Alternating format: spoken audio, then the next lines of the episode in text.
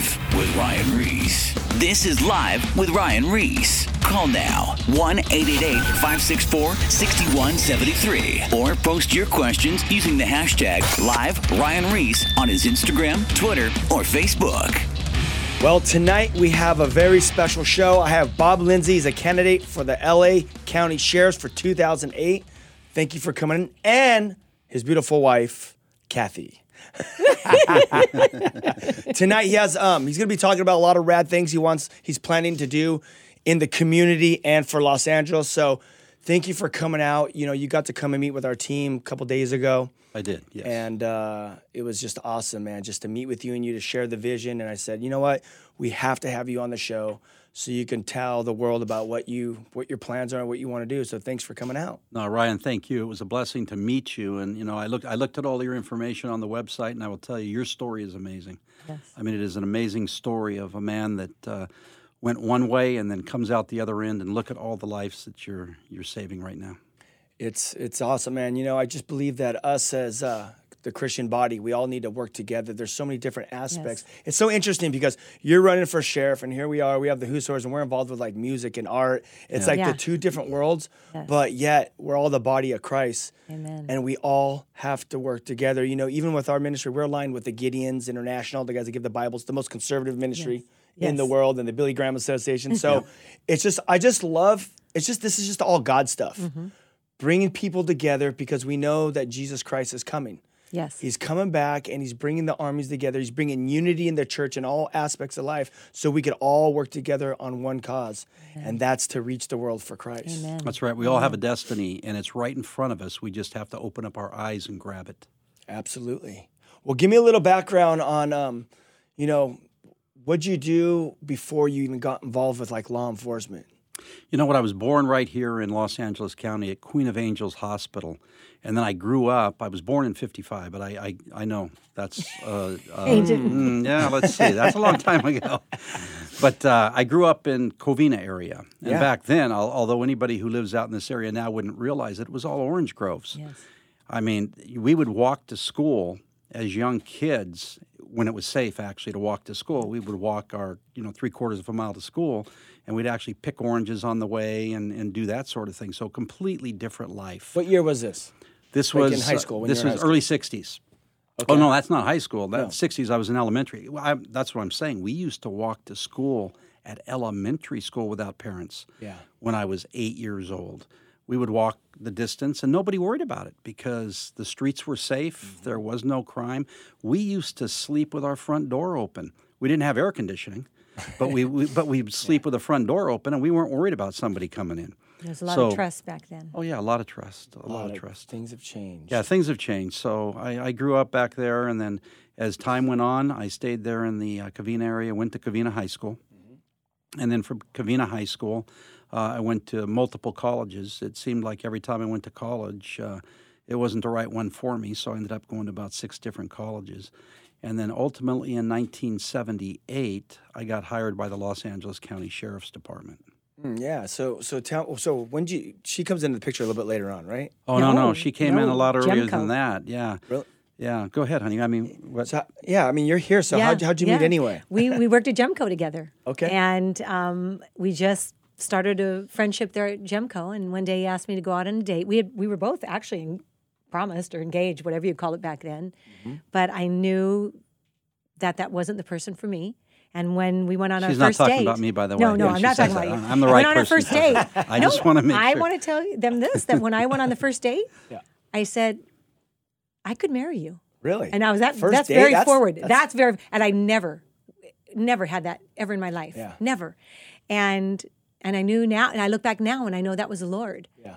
Well, that's because we were at a up. Peter Frampton concert. I mean, Yeah. that's a, that was a deal. He was just a, you know, he was a good he is. He's a very good person, has a very incredible heart. And that's what I saw. I saw the heart that he had. And at that time, I was not a Christian. Mm-hmm. But I saw something in him that I didn't have. And it and and I, I wanted something like that. So, And the, so- so the question is, how long did it take for you guys to get married? Since you're like proposing to him on the first Yeah, date. I know, I know, I know, I know, I know. Yeah, um, two, what, two and a half years. Yeah. We dated for two years, and he asked me to marry him, After after two and a half years, yeah, we. I think back in those days, people got married a little bit younger than they do today. I think I think people today I was date a lot more. You were 20, You were 23, right? and I was 23, 22 and a half, 23. Yeah. Yeah, people get married a lot later now. Yes. Yes. And then they, everyone has problems having kids when they get married later. Yes, that's right. So it's like you, it's it's it's good and bad, you know. to Get Yes. married later. So you guys get married, and then you be, you became a police officer. I became a police officer. In fact, um, she's not telling the whole story. Uh, What I'm- happened? Yeah, so you know, I had a life insurance okay. license, I had a real estate license, I had an auto insurance license because you know, back in those days, it was like if you get that sort of job and you work really hard, you could build a business and you could make a lot of money. Right. And so her dad was a police officer, and he worked for West Covina Police Department. He was a detective. Seven kids, so Kathy is one of seven. Wow. And uh, her dad worked really, really hard. I mean, he worked at West Covina, but he also worked uh, uh, a second job in order to support the family. Um, that's how their family grew up. They knew what hard work was. And so, what she told me was that basically, hey, don't you think it would be a good idea if you got a job with insurance and all the stability? So, when I asked her to marry her, she said, yes, I would love to, but get that job. Mm-hmm. And so, what I do, I applied for the sheriff's department, and you And I was working for the sheriff's department. and she was time. working for Oh, the you already sheriff's. there. Yeah. Yeah. Yeah, she was a secretary. She was a secretary at the sheriff's department. She will tell you that she got me my job, Amen. but I am going to brother. argue. So that. wait, you were okay. So you were a policeman first. Then you got the insurance, No. No, no, no. I had the insurance. I had the auto all that, stuff, and I then you became a policeman, right. and then you transferred over to the sheriff's. Yeah, I applied for the sheriff's department, got hired by them, and then I started my career as a deputy sheriff. Mm, okay. So what's what's the so why why the police versus the sheriff's? Well, you know what? The sheriff is a much larger department. In fact, the Los Angeles County Sheriff's Department is the largest sheriff's department in the world. There's 18,000 employees on the sheriff's department. It's like a city. Um, and when you talk about the deputy sheriffs, there's 10,000 uh, deputy sheriffs. So when you go through the system and you're trying to get hired by a smaller agency, sometimes it's much harder to go there. Um, and so I applied at several agencies. I just got picked up by the Los Angeles County Sheriff's Department first. But the nice thing about the Sheriff's Department is that there are so many things you can do there. I mean, because you have the courts, you have uh, patrol, you have custody, you have the community colleges, you have the Metro Rail, you have search and rescue, you have gangs, you have narcotics, you have homicide. And I could go on for the next five minutes about all the opportunities there. Um, and so when I when my wife said, "Hey, you really should come to the sheriff's department," she was, and this is the only time I'm going to say this during the whole show. She I was, was right. absolutely right. Amen. And so it was uh, it was a blessing that Yeah. that I actually got hired by the sheriff's department because of the multiple opportunities that it gave me for the next 32 and a half years. So interesting enough with the uh, sheriff versus the police. The sheriff, when you get when you come on board with the sheriffs, you have to actually do time in the prisons, right? For a while. You do. You have to spend anywhere from well, at the time I got hired, some of the guys had been in there for six years. The prisons before you can even come out and work the streets. That's and- right. Before they could come out. Now you may do two years, but the way that it works now is when you get hired by the sheriff's department, you either go to custody or you go to courts. And then later on, you go to patrol. What I'd like to do as the sheriff is turn that around because I believe when you graduate from the academy that you need to go straight to patrol rather than going into the jails. You need to go to patrol because you just got patrol trained actually, and they trained you for the streets, but yet then they put you in the jail, and all you're doing for the next few years is you're with uh, uh, prisoners and, and in custody. Yeah, th- that's that was my question. I was I was always wondering why do they send them straight to prison instead of out? Like why they would like what's like what's the logic behind it? A lot of rules and regulations. It's the union issues and things like that because it's hard to turn a system around. This is a big, huge ship. I mean, it's gigantic.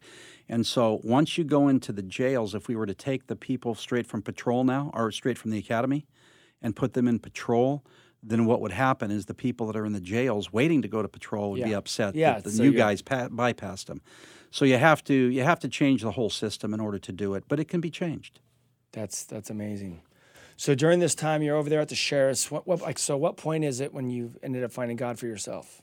You know, that was a very young age, and and you know, I, I attribute that to the women in my life, and that was my great grandma, uh, Grandma Langford, and then of course my mom, who actually brought me to Christ. She was the one that took me to church. She was the one that did, and she never had a driver's license you know so my dad would drop us off at church and and then he would go home or, or wait and then i would go in with my mom and my brothers into church and and that was our way of life. And so at a very young age i knew christ. And you know it's one of those things and i know that there's a lot of people listening out there in in the high school areas and, and all the other things but what you have to do is really listen to your moms and dads. And i'm telling you in this regard i have three kids um, you know, I wish they would have listened to me more instead of their mama, um, because mama trusted them too much. But uh, you know, as a cop, when you're and and this is the thing with parenting.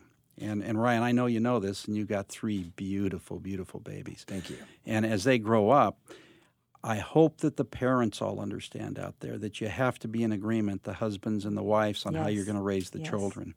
Because that is a big, big deal. Now, when I worked for the sheriff's department, I was rarely home. In fact, I will tell you, and it hurt my heart big time. But one day I came home, and my daughter, I wasn't happy with some things she had done. And she looked at me and said, Dad, you don't have any say in this. You're never home. And you know what?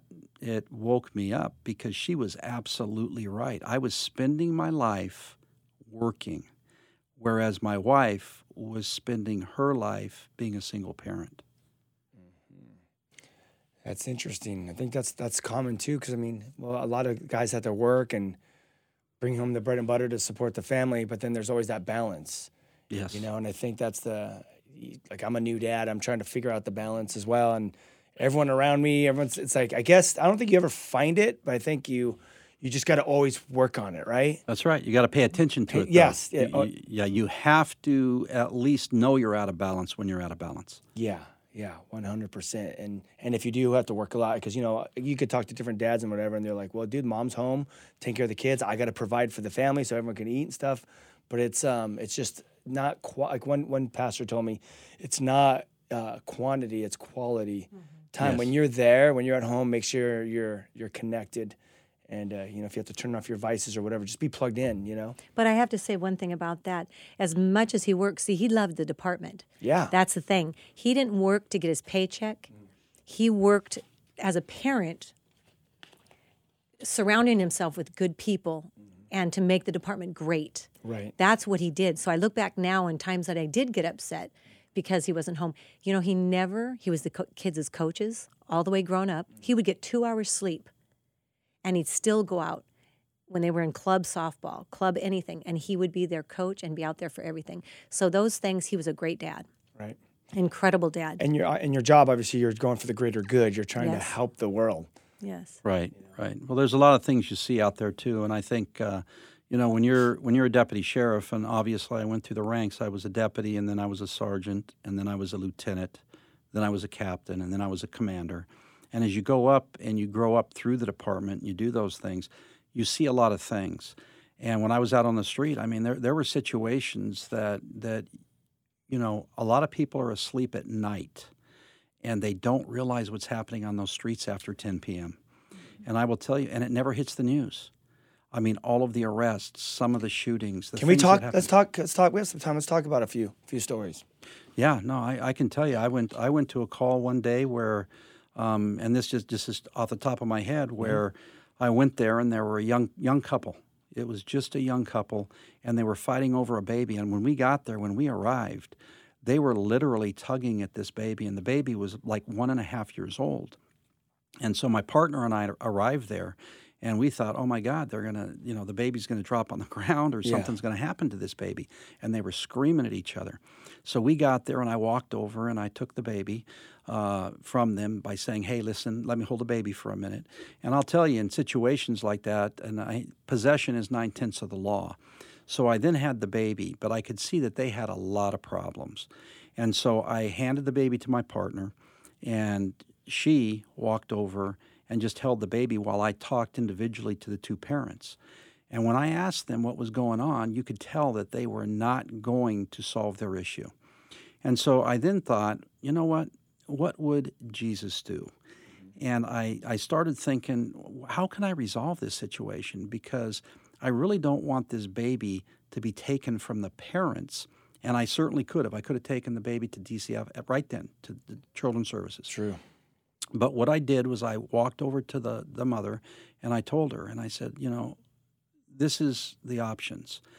I can't tell who's telling me the truth, whether you are or whether he is. And I said, so this is what I'm going to do. I'm going to take the baby to family services. And she says, oh my God. And then I walked over to him and I asked him the same question. Neither of them could hear each other. And he said, that's okay. You can do that. She looked at me and said, No, no, no, give the baby to him. And when she said, Give the baby to him, I could tell at that point that she had such a love for that baby that she did not want that baby to go anywhere but to a parent.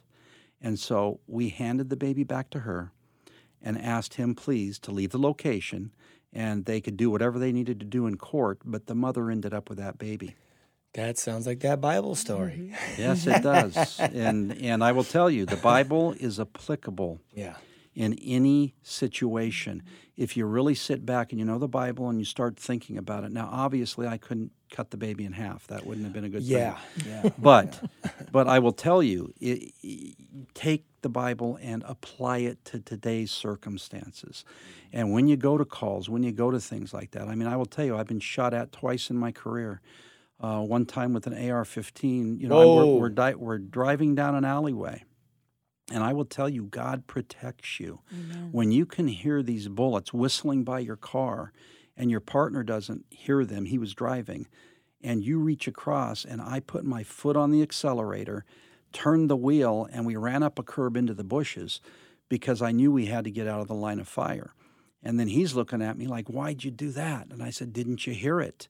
And sure enough, there was a guy in a trailer down the road shooting wildly out of his trailer an AR 15.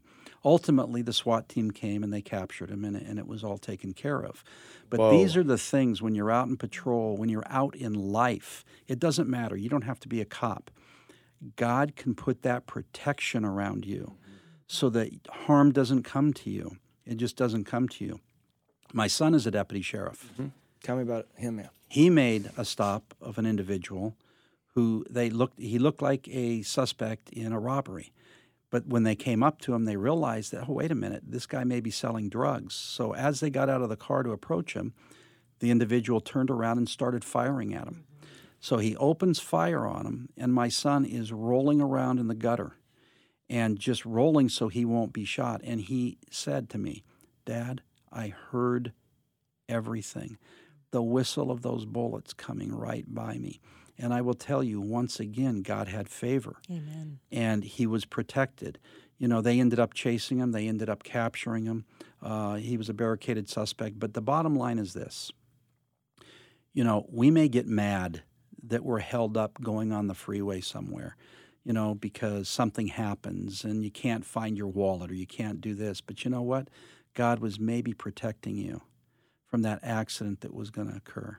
Just yesterday, we were driving to an event, and my the guy who's driving with me says, "Oh my God!" And I'm going, "What's going on?" There was a pursuit right behind us, and the car missed us by a fraction of an inch. Whoa. It drove right by us, and there was traffic on that freeway. He Yeah. was going from one lane to the next lane. And ultimately, about a quarter of the mile down the road, he ran into two cars. That very well could have been us. But once again, I praise God that he had that hedge of protection over us. Amen. Dang.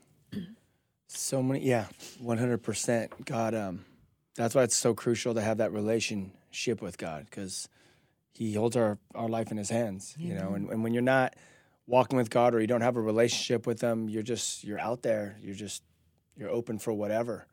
That's why it's crucial. And then there's the afterlife. You know, just for listeners or listening. You know, if you don't have a relationship with God, you just you never know what's going to happen in your life. You never know the mm-hmm. you know our life is like a vapor of smoke. It's here today, it's gone tomorrow. And This is why it's crucial. We have a relationship with Jesus Christ, the God of the universe. So when that time comes, it's all good, heaven bound. If not, you know, it's it gets very scary. So what? So when did you? Uh, so why are you uh, running for to become a candidate for sheriff for 2008?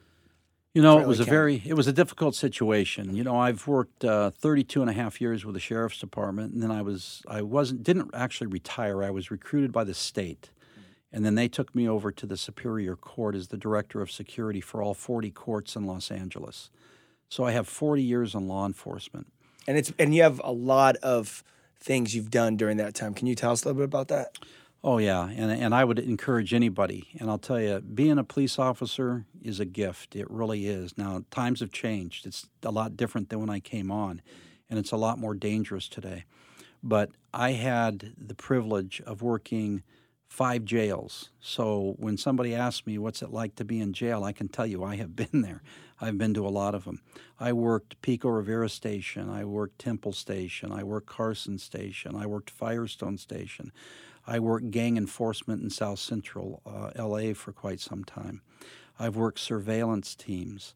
Uh, I've worked the academy recruitment and uh, ultimately advanced officer training. I built the Field Training Officer Unit, which is the unit that was responsible for training every training officer in the entire sheriff's department on how to do their job, how to make you know pullovers, how to do felony stops, how to search houses, how to do extractions, you name it, the, all of those things. Wow. So, and I've had about 15 other jobs within the sheriff's department, but the one job that probably for running for sheriff is the most beneficial for me, I was a captain and the director of personnel. So I ran the nucleus of the department from the middle. I was in charge of all 18,000 employees, doing the testing for all of the different ranks.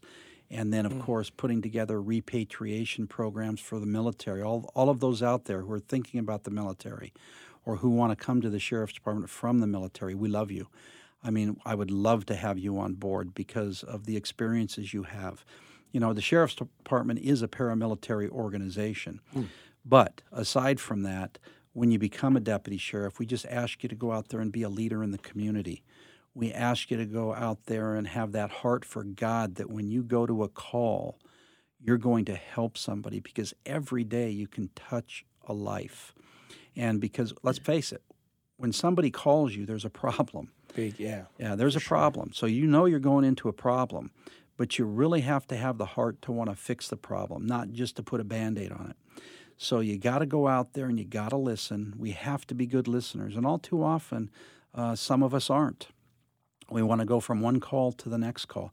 That's why God is so important and why, why we have to have Jesus back into law enforcement, why we have to have people who are from churches and who have that love for Christ start applying for the sheriff's department. Because you know what? When when you go out there, true. Yeah, when you go out there with that feeling that you can really change a life and that's what you want to do, rather than just going to handle a call, Yeah, it's a big difference. a big difference. Well, it's like, you know, as a Christian, just being a Christian out in the world, you know, when you see someone, you, you have that, you have the Holy Spirit in you, so you have that love for people, and you want to, you want to help people. Even when you see someone in need, sometimes if you see someone just begging on the side of the street, like the Holy Spirit's like, that's real. Like that guy needs money or he needs help or whatever. But you have that love that you actually want to see the situation get better. It's not just a just a, a person. Right. And with the law enforcement, every time you do guys answer calls, it's because there's a big problem. Right. And how much more would that be amazing with uh, people that do have Jesus in them? Because they're just not locking them up and, and putting them in jail. I mean, most people that are doing drugs or in, in these situations or these fights, it's it's it's it's a, they're doing them for a reason. There's there's problems. There's like a deeper problem here. So yeah, One thing I have to share too, when he was a deputy, he used to go down into the jails with the inmates and Yeah. sit at the tables with them and ask them why they're there. And he would always say to them, You know, you have a mama that loves you. yeah, Why are you doing this to her? yeah. You know, so he had a lot of relationships with the inmates in the jails. So when they would leave, a lot of them did not come back. And it was that was an amazing thing. So he, he had the heart for the people. It wasn't just Yeah. his job. yeah, He really did. the Jesus ministry. Well, you know what I'll tell you. There's there's a lot of and and we all know this. There's a lot of people in jail who really don't belong in jail. They made a mistake, Yeah, and once they get in there, they're surrounded by a lot of people who are career criminals and things like that. So it's a very scary place to be, and especially now. Um, with the way that the jail's being run. And I, and I can tell you right now, and you asked why I'm running for sheriff, Yeah. I'll tell you, it's a department that is in total crisis. Uh, It's a department that no longer is what it was when I joined the department. And anybody who has worked in the sheriff's department for any appreciable amount of time is saddened by what's going on today. You know, the current guy that's in there running the department came from LAPD and they run things a lot differently. I love my brothers, you know, my, my LAPD brothers, Yeah. but they actually run things a lot different than the sheriff's department. So if you've never been in the sheriff's department, you don't know the organization. And like I said before, it's the largest sheriff's department in the world with 18,000. 18,000. And so if you come in not knowing anything about the department, it's hard to navigate. I have 40 years there, and I will tell you what, there are still things in that department I don't understand and that I haven't done. Right. So you have to surround yourself with the right people. But right now, the sheriff's department is down 1,200 deputy sheriffs. And when you're down 1,200 deputies, that means that there's a lot of vacancies out on the street. It's not because there's not enough money, the money is there. Okay. He just forgot to hire people. Now, there's a lot of, of excuses going on right now, like, well, there's not enough qualified applicants. But I guarantee you, Ryan, if I if I talk to you and David and anybody else in the church, mm-hmm. you could probably toss 50 people at me that want to be deputy sheriffs, that have good hearts, that have good backgrounds, that we could hire. And we're just not recruiting appropriately. And so it's out there. They're just not being effective. And then you talk about crime in Los Angeles County. We're gonna we're gonna get back. We're gonna start with the next half with the crime in Los Angeles County. We have about three minutes, so I want to plug a couple things before we go to the break.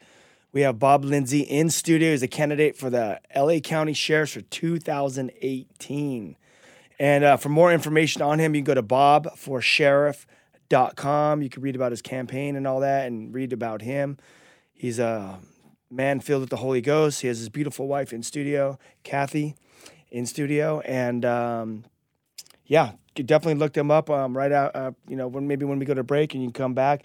Also, with the Whosoever's movement, we are continuing to tour the public high school system. We have opened it up for the whole United States, so it doesn't matter no matter where you're at. Contact us. Go to our website, thewhosoevers.com. I believe this year we are going to Texas. We're going to New Mexico. We're looking at Nevada. Touring still all of LA County. Actually, the doors, Bob, opened up for us in downtown LA, like the whole Hollywood, not downtown, but like the whole Hollywood area. That's beautiful. So I think we're going into 40, David, you're here. So like 43 schools in that whole Hollywood area, probably what you're going to be talking about in a minute, what's been going on over there. And then um, the other guy that we're working with has another 30 something schools in that area too. So we're going to be hitting LA County hard uh, starting in August, September.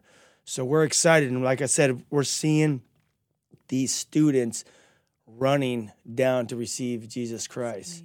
Because life's crazy. It's a wild world out there right now. I mean, you've, you've said Absolutely. times have changed. You grew up in Covina, you used to have the doors open um, because you didn't have air conditioning, but yet it was still safe Yes. to do that. Yeah. Um, it's not like that anymore. I mean, everyone has cameras all over their house, and you know, people are just. Uh, it's just, it's just, it's just interesting times. This is why we need to reach kids. We need to let them know about Jesus, so they don't go out and cause these these crazy acts. And we need to get amazing law enforcement in place. We need to we need to get Jesus back into Amen. into government as well. Amen, Ryan. Amen. And God's moving. I, I- mean, you I could see how God's doing. He's he's tugging on people's hearts. And I mean, I have a lot of friends that are uh, paramedics, cops, uh, sheriffs, and um, uh, firemen that are believers, and they tell me all kinds of cool stories how they are able to uh, just to lead people to the Lord and talk to people just on on duty. One of my friends, he says, you know, if they have to arrest someone, he's like, now I have an opportunity to talk to them all the way to the station. Right. You know, That's right. it's a great, great little counseling call. Um, if you have to, and obviously people don't try to arrest people. We want to keep them off the street so they don't get get records. Right. So um, yeah, I mean it's it's it's good times, and um, Jesus is showing up. We'll be back in two minutes, right after the break.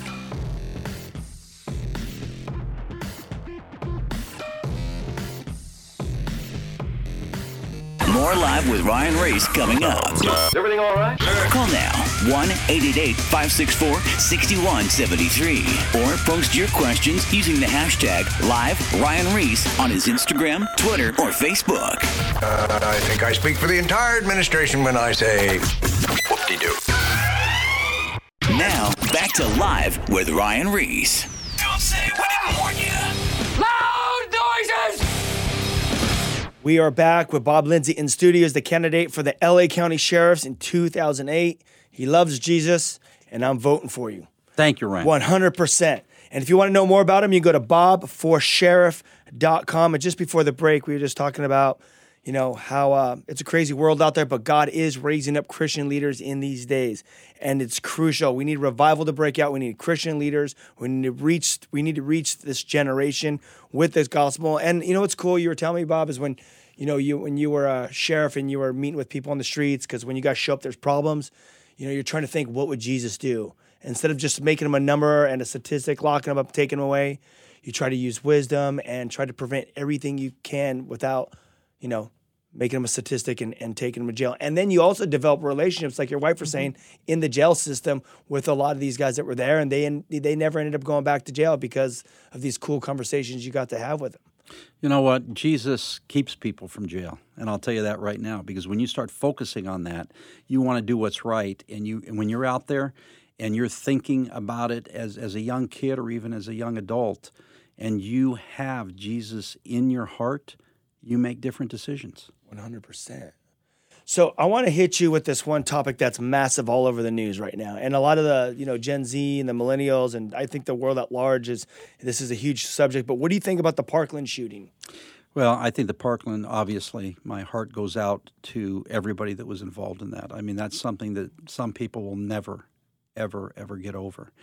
And so my, my prayers are to the families uh, of each of the victims and even to all of the students who had to witness that. Yes. I mean, that, that's like being in a war zone. Uh, when that occurred, And that so shouldn't happen here. Yeah. no, and, and they're they're going to feel the results of that for the rest of their life. They will never forget it. That's one of those things. You know, when I was in patrol and I came to a scene where a young lady in a convertible had driven under a truck, I cannot get that out of my head. Um, because it's just something that you'll never forget. And so, for everybody that was there, you know, if you need to seek counseling, if you need something, go to your pastor, go to somebody, but but just understand that Jesus is here, he's watching, and there's a future for each and every one of you. When it comes to the Parkland shooting, there's a lot of cover up going on. There's a lot of people pointing fingers at everybody. And when you sit and you think about the Parkland shooting, the young man that went in there, most shootings, if you don't know this, are done by people who are on antidepressants. Really? Yes. So they're they're all under some sort of medication at some point, and some of them are actually under medication during the shooting. And so this is a big signal that you got to be careful about all of the things that are happening out there with medications.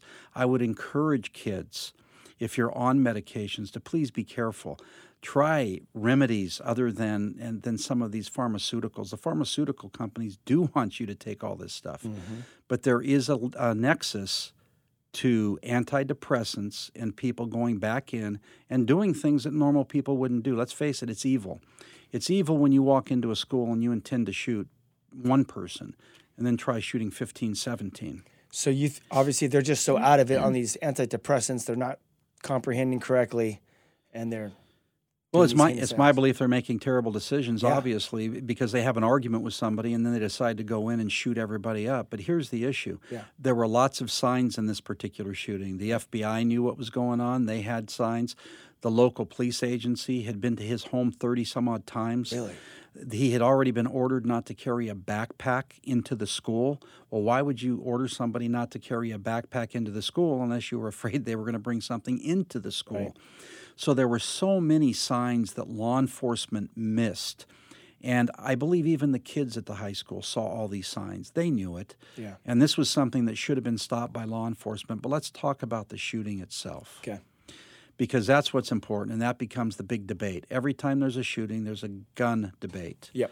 And, uh, you know, I mean, here's the bottom line. Eventually, the shooter was caught, but nothing stopped him from shooting.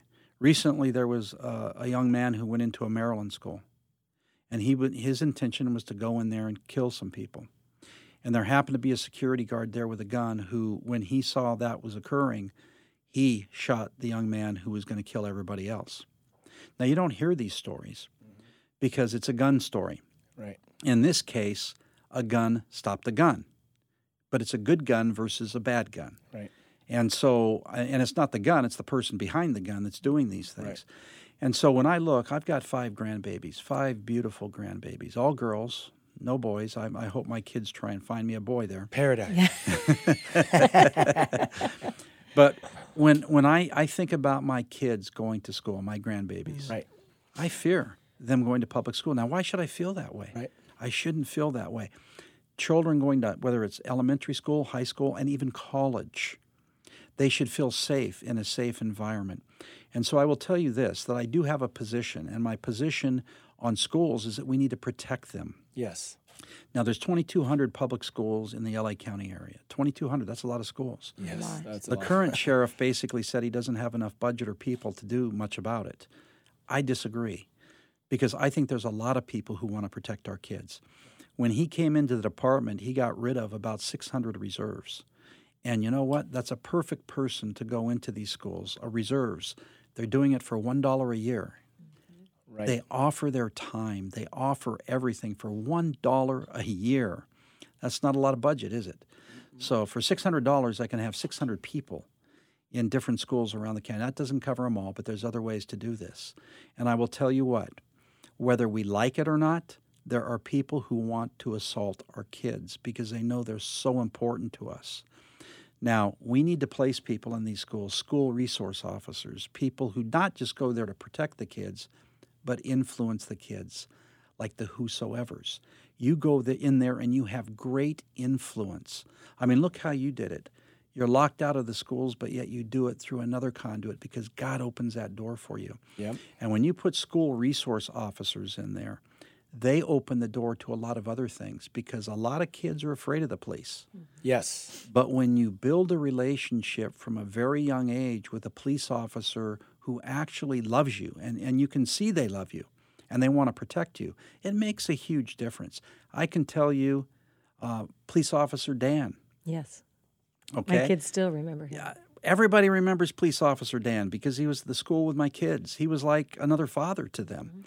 And this is what has to happen in all these schools, but we do need to protect them.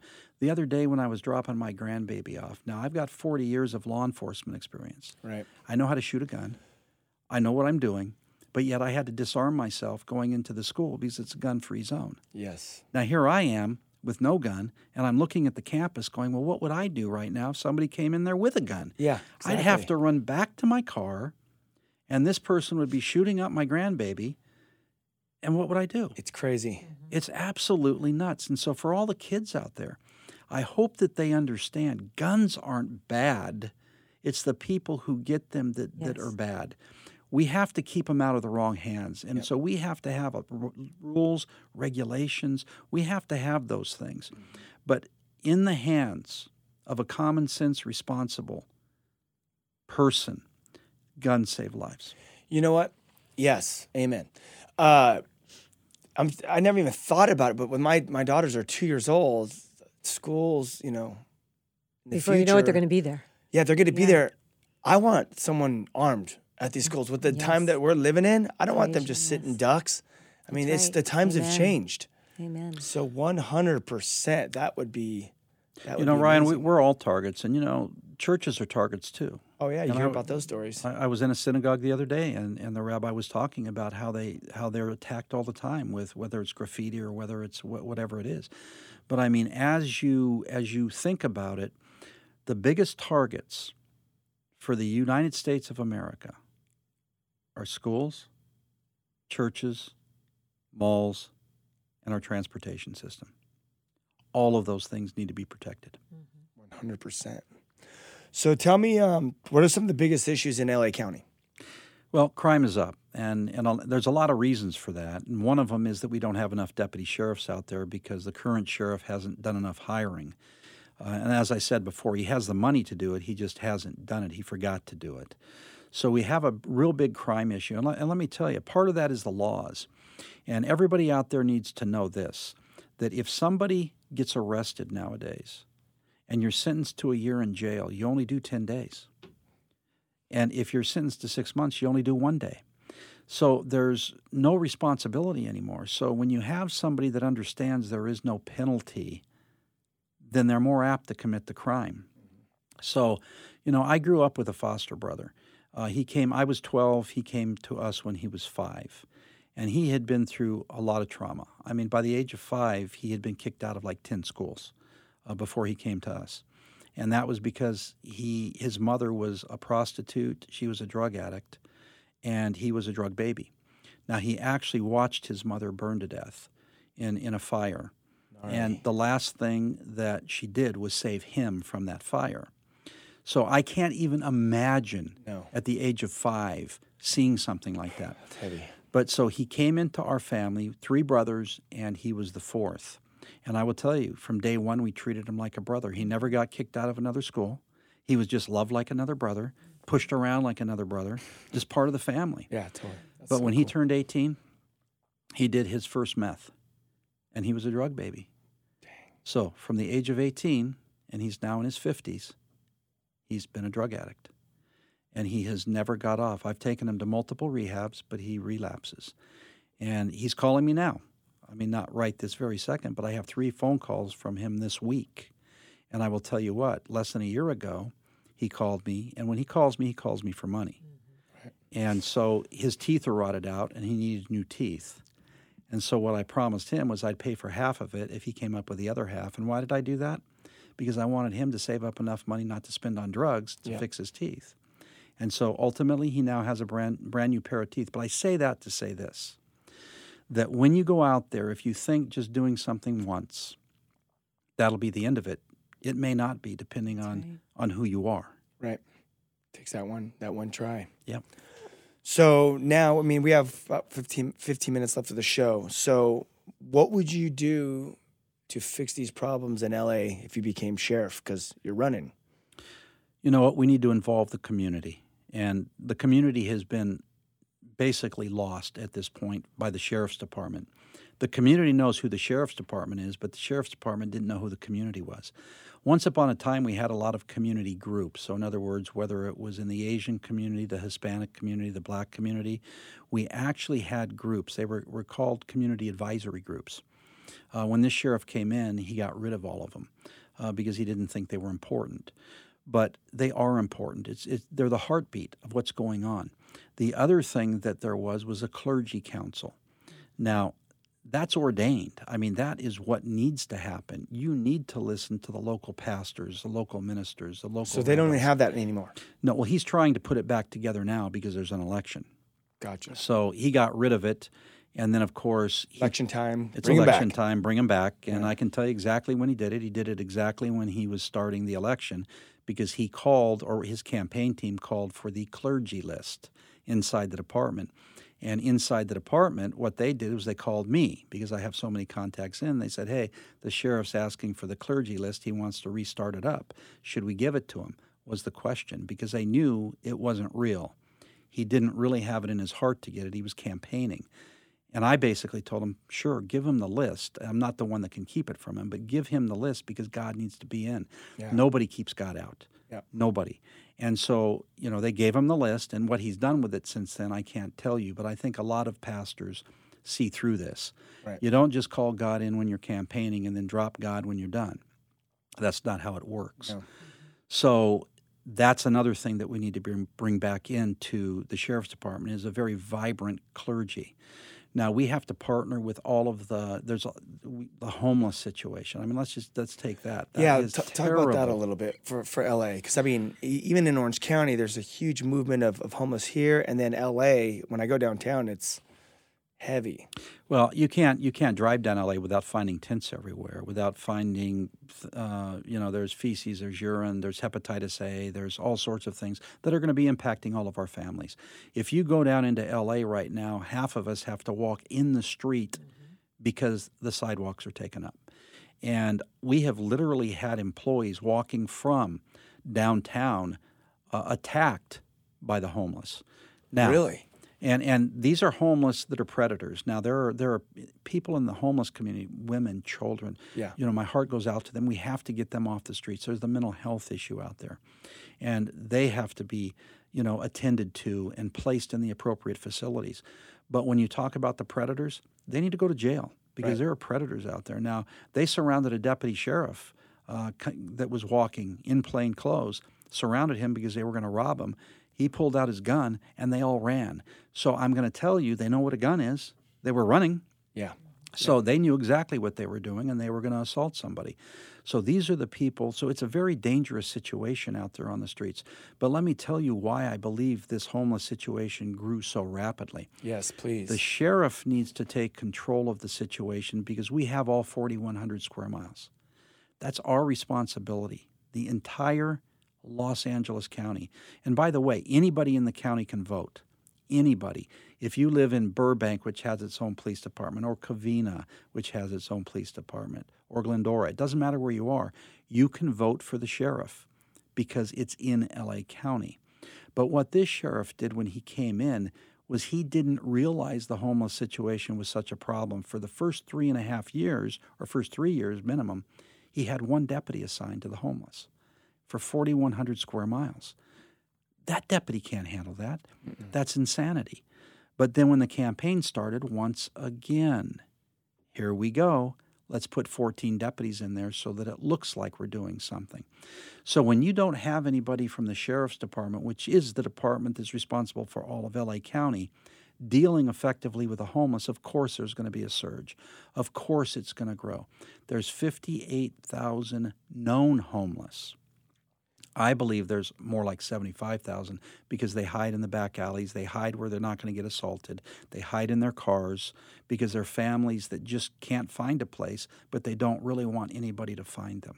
Yeah, you know, we we went down there and worked with um, the Midnight Mission down there. It's right there in, the, in that downtown Yes. area, and there's like the Fred Jordan. There's a lot of people doing outreach to the homeless, and this, and I've I've been down there and done some stuff, and I've talked to a lot of them, and some of them are there because they just want to be there and they just don't want they want to disconnect from life. That's right. And then some, like you said, are just placed there, and they're trying to get on their feet, and then other guys just want to do drugs. Yeah. So it's just this whole it's it's just this whole every every situation's so so different, you know. You know, right? I, yeah, I look at every, everybody's really one day away from homelessness.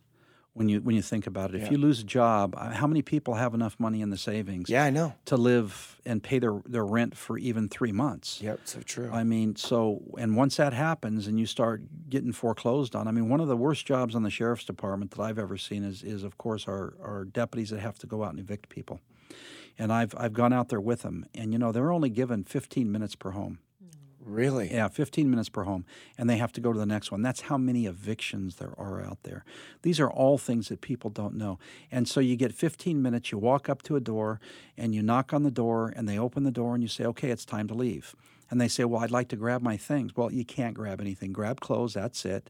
If you need the rest of your property, then you can come back and get it at a later time, but you got to get out now. And so there's children in the house.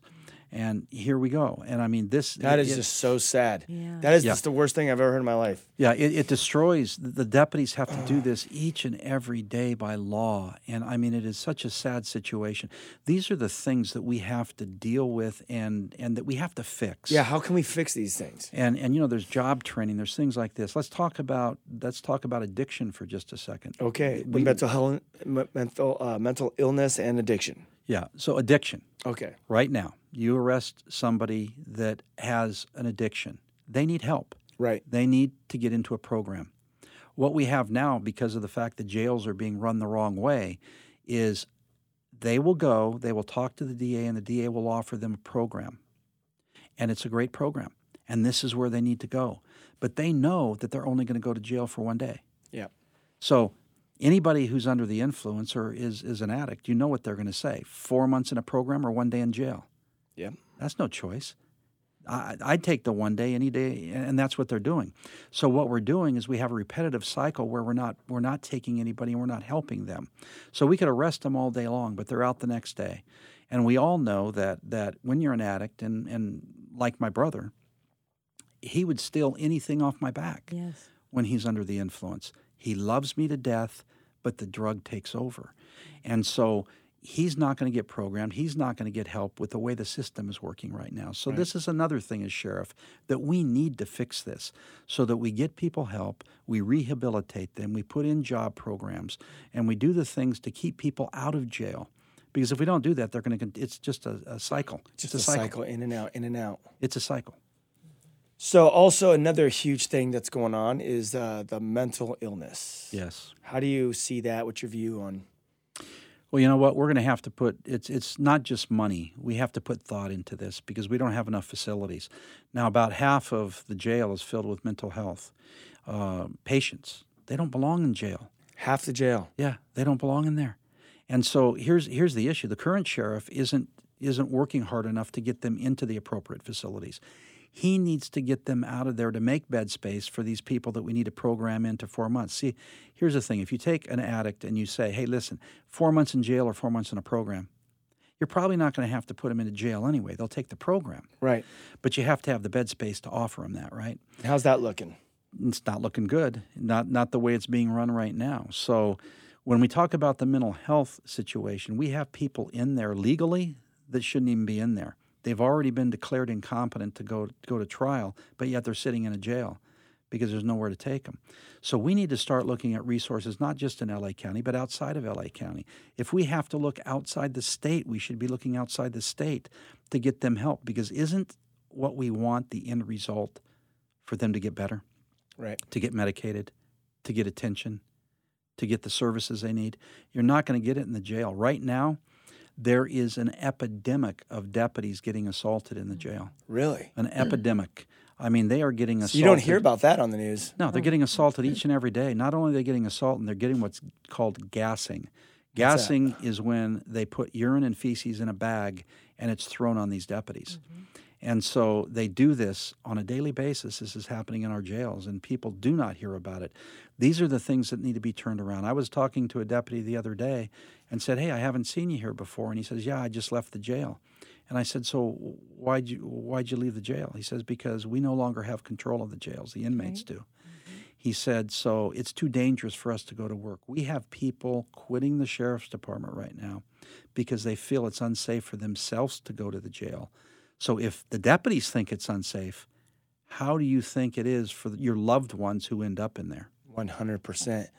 Well, that's why the election's coming up. When is the election?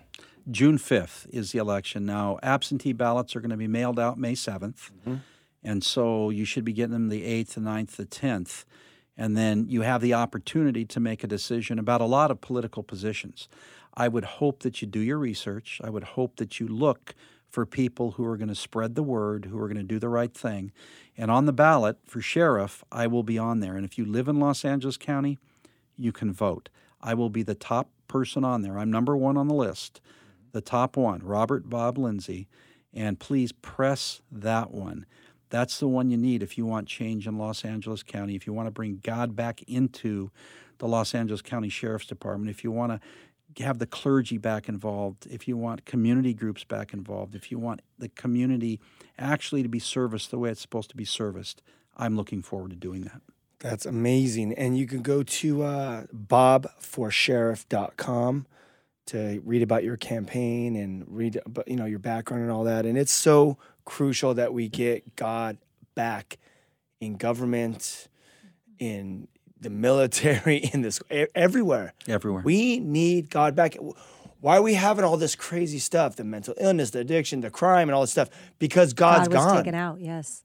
I mean, it's Mm-hmm. it's you've we've seen the progression over you know just just in my lifetime. I mean, I, I couldn't even imagine growing up back in you know your days when when it it, was, was, so wonderful. oh my gosh, it you could was- walk the streets and it was great. You didn't have to worry about anything. You could ride your bikes. Mm-hmm. You could ride your bikes. My mom would send us up into the hills with a packed lunch for the whole day. We didn't have cell phones or anything. we didn't have. We had canteens, no bottled waters. It was wonderful back then.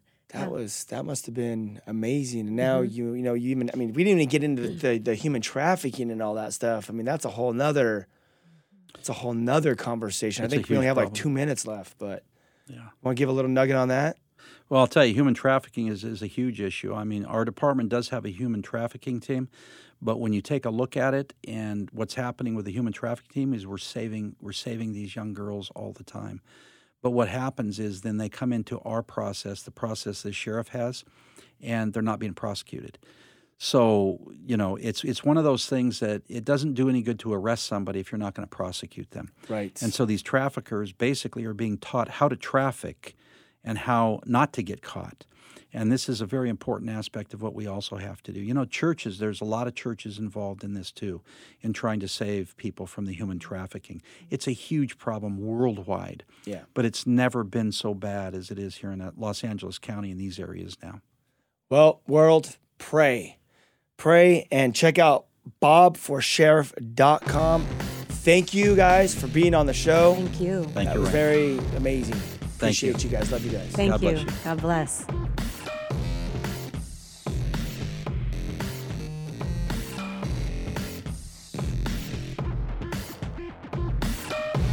This has been Live with Ryan Ries.